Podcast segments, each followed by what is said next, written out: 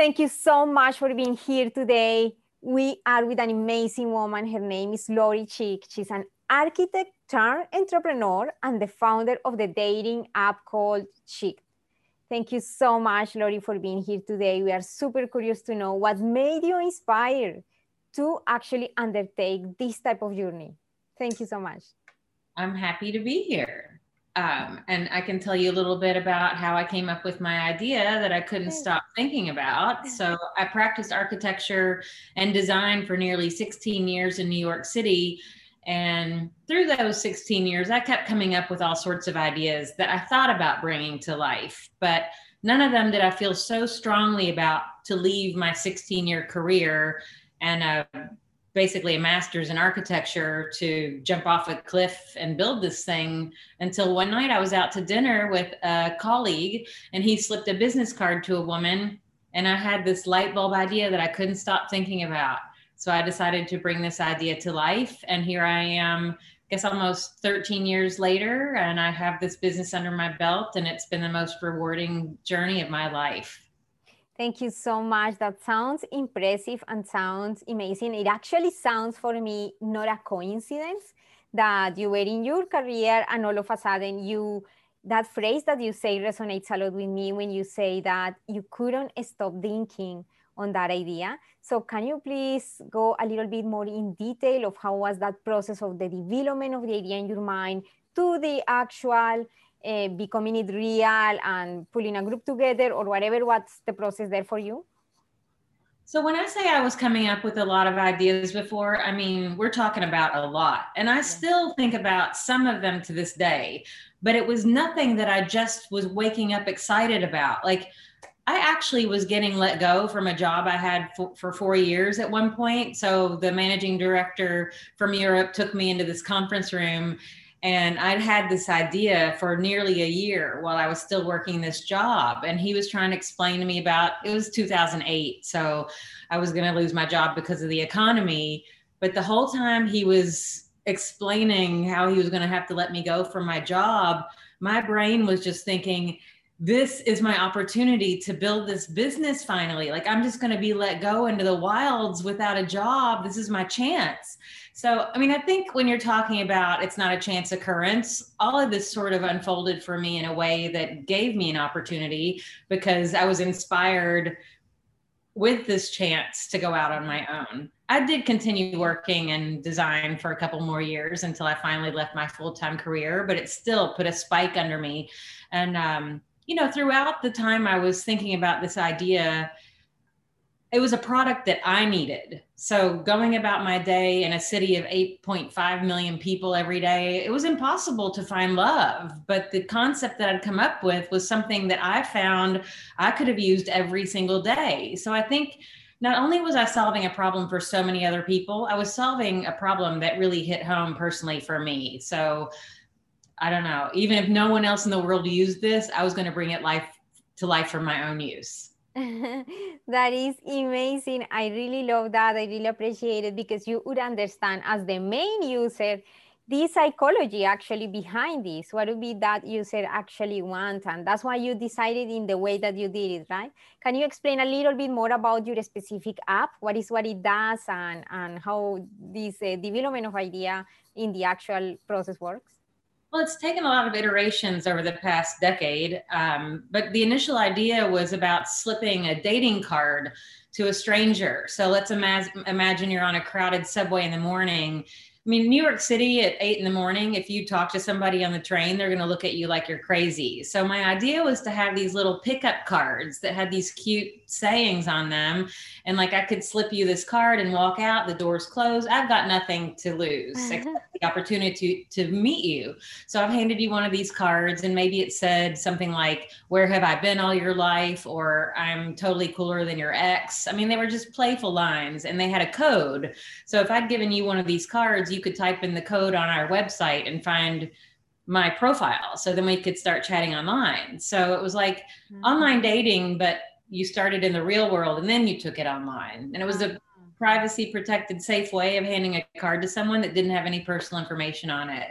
Yeah. So that was how we started out. And um, it's changed a lot since then, but it's a similar concept of helping people leverage technology to meet in the real world. Thank you so much. It is my understanding that, of course, as every journey, you also underwent many challenges, difficult challenges in, in this business. Can you speak a little bit about those challenges and how did you actually like put all your effort there to actually overcome them? Yeah, so I could actually write an entire novel about this subject alone, but I'll, I'll pick out some really crucial points. Um, I think that I got the wrong partners on board in the beginning. Hmm. Um, that was probably one of the biggest mistakes I made out of the gate. I should have had a technology partner to help me build this website. I ended up spending most of my life savings on building my website, which kept breaking. Um, then I found myself sort of running out of money. I rented my apartment out on Airbnb and I couch surfed for 14 months trying to do odd jobs to pay off my business because I was not about to let this thing fail. Um, then I went on to ABC Shark Tank. I don't know if you have a similar show in Canada. It's Dragon's Den, maybe. Um. So I took my show on on the road to go on to LA to try to get funding from these millionaire, billionaire investors. And they pretty much told me to quit what I was doing and go back and get my job in architecture, which fueled me even more to succeed. So when I walked out of there, I ended up teaming up with a gentleman that I'd known for many years, and he ended up helping me rebuild and refinance our business to what it is to this day. So now it's a Bluetooth dating app and it connects people within a 30 foot radius. So if you were to walk into a coffee shop, you could see who else is single and on the app and maybe get up off your phone or your laptop and look around, which is people don't really do that anymore anyway. So it sort of alerts you to pay attention to maybe Matt who's sitting at the end of the bar, which you may not notice, and you can send him a note or something on the app. But two years into me having built the app, I ended up getting a lawsuit into my inbox one day that I thought must have been a joke because I did not steal anyone's idea. I wouldn't have taken that leap off that cliff in entrepreneurship to um, to build this thing if I didn't feel that passionately about it or come up with the idea on my own but I've spent probably $150,000 of money I don't have fighting almost a four year lawsuit by a man who watched a rerun of my episode of that Shark Tank claiming that I stole that card idea. So it, that's probably been, I mean, 100% been the biggest struggle of my business thus far. And I say I could be the poster child for that age old statement what doesn't kill you only makes you stronger because, uh, I feel like I'm about to die going through all of this, but mm-hmm. I'm not going to let it get me down. I'm just going to come back stronger in the end. And I feel like we're actually at the end of this nightmare of mine. Um, and I'm just looking for the silver lining at the end of this tunnel. Um, it's got to be there. yes, that's amazing. that's, that's an incredible story. Thank you so much for sharing that. It has a lot of value for many new you know people coming into entrepreneurship a startup uh, that maybe can feel uh, find a lot of inspiration from you. Um, have you ever considered also becoming a little bit as a as an investor or as a guidance for other entrepreneurs like startups? I absolutely. Just on my Instagram today, I posted something about it's my newfound mission. I mean, while I'm struggling in my own business, I do have this journey under my belt. I've got the smarts, the wits, the 12 years of what I consider a, a business degree of building my own business. It's the best way to learn. And I feel like I've got lots to teach people. And I'm even in a new city with sort of a budding startup scene, but it's nothing like New York City was. So I feel like I have a lot I can offer. Um, it's a little difficult now in COVID times and the freezing cold to go out and really start to uh, get involved. But when things are safer, that's my mission here in my new home in Kentucky. That is amazing. Those are super good news. That's uh, I think that many people is gonna find a lot of value from your amazing career and your amazing story. Thank you for sharing that.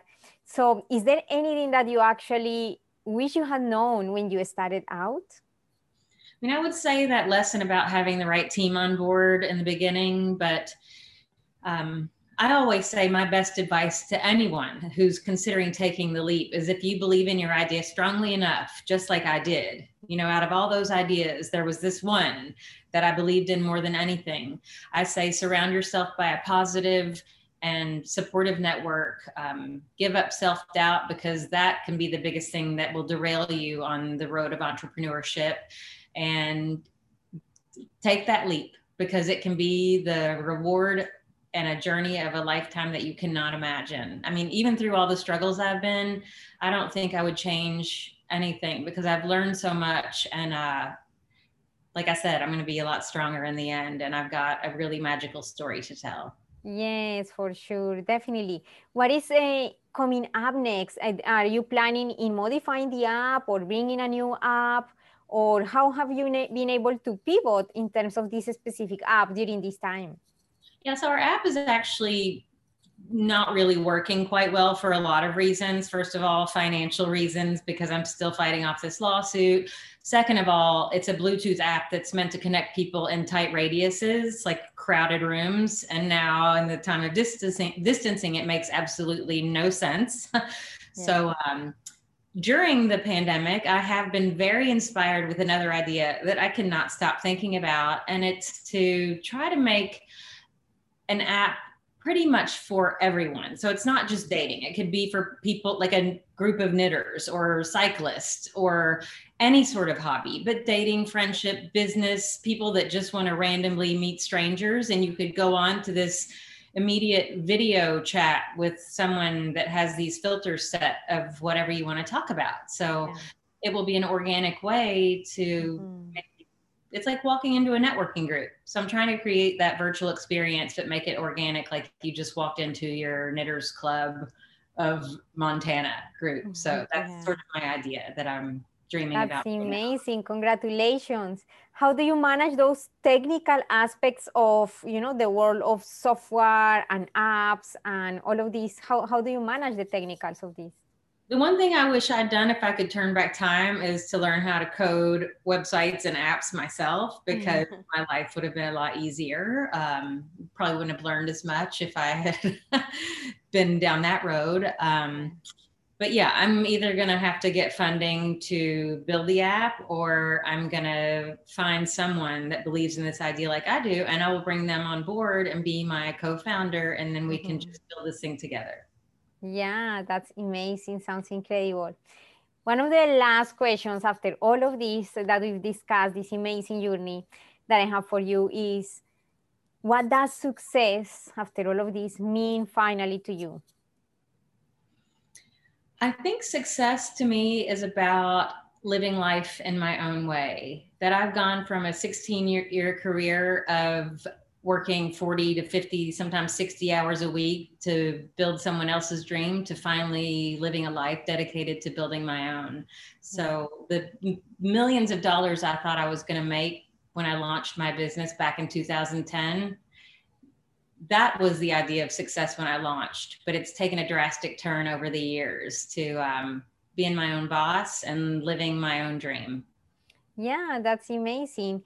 Here like the philosophy pretty much that we go by is that it's not at the end of the day the result but it's more the present enjoying the actual journey instead of putting the eyes in, in the future and in and the outcomes and the goals. So it allows us to be more concentrated focused and also enjoy more as, as you mentioned the journey. So that's amazing. Um, there are many women who believe that having a business or um, a startup or development of an idea like this would be pretty much impossible because uh, we have been conditioned to believe that women have to be in a job and then when they have kids they have to leave the kids in daycare and then go and work. Um, what do you feel about that what do you think that women still believe that having a business is either for just men or for someone who has a lot of money to actually succeed in this field. What do you feel about that? I mean, I sort of put the sex factor out of the game when I'm thinking about this. Like, I don't think because I'm a woman, I've got a different shot at this because this is my own journey and I believe in it that much. And I believed in the person that was making it. But I think uh, it is near impossible. It is an impossible thing. But if you believe in it enough, enough, you will find a way. And that is where the true magic starts to become a reality. So, um, yeah, I think you've got to be prepared for a lot of struggles, which I could definitely write the book on. But um, yeah, I do say I'm no longer reading the book, I'm now writing the book. It, that was going to be my next question. If you have plans to write this book and how is it developing and and what is your like vision for this book? you know, I just keep thinking like nothing else crazy can happen to me in this journey. Like it's got to come to an end, but it just keeps unfolding. So my life is sort of, it just keeps writing this book on its own. I mean, I just, yeah. I, I think I've got to see not necessarily what the end is, but like getting through this lawsuit, trying to figure out if I can actually build this new business. Mm-hmm. So I'm trying to like find this, the sunrise at the end of this dark period I've been through. And I think at that point, I may feel like writing that first page of that book. But for years, I've been thinking about it, and yeah. millions of people have told me I've got a book to write. But yeah. it's it's an overwhelming concept to mm-hmm. write a book. I know a lot of people have done it, but I feel a little discouraged. But mm-hmm. I'll get there. Yes, that's amazing. Please keep us posted because we will be very happy to help you actually with the publication of your book in terms of uh, bringing people, making them aware of the amazing work that you've been doing and your beautiful story. Thank you so much. I look forward to that. Okay, thank you so much, Lori, and see you in the next episode.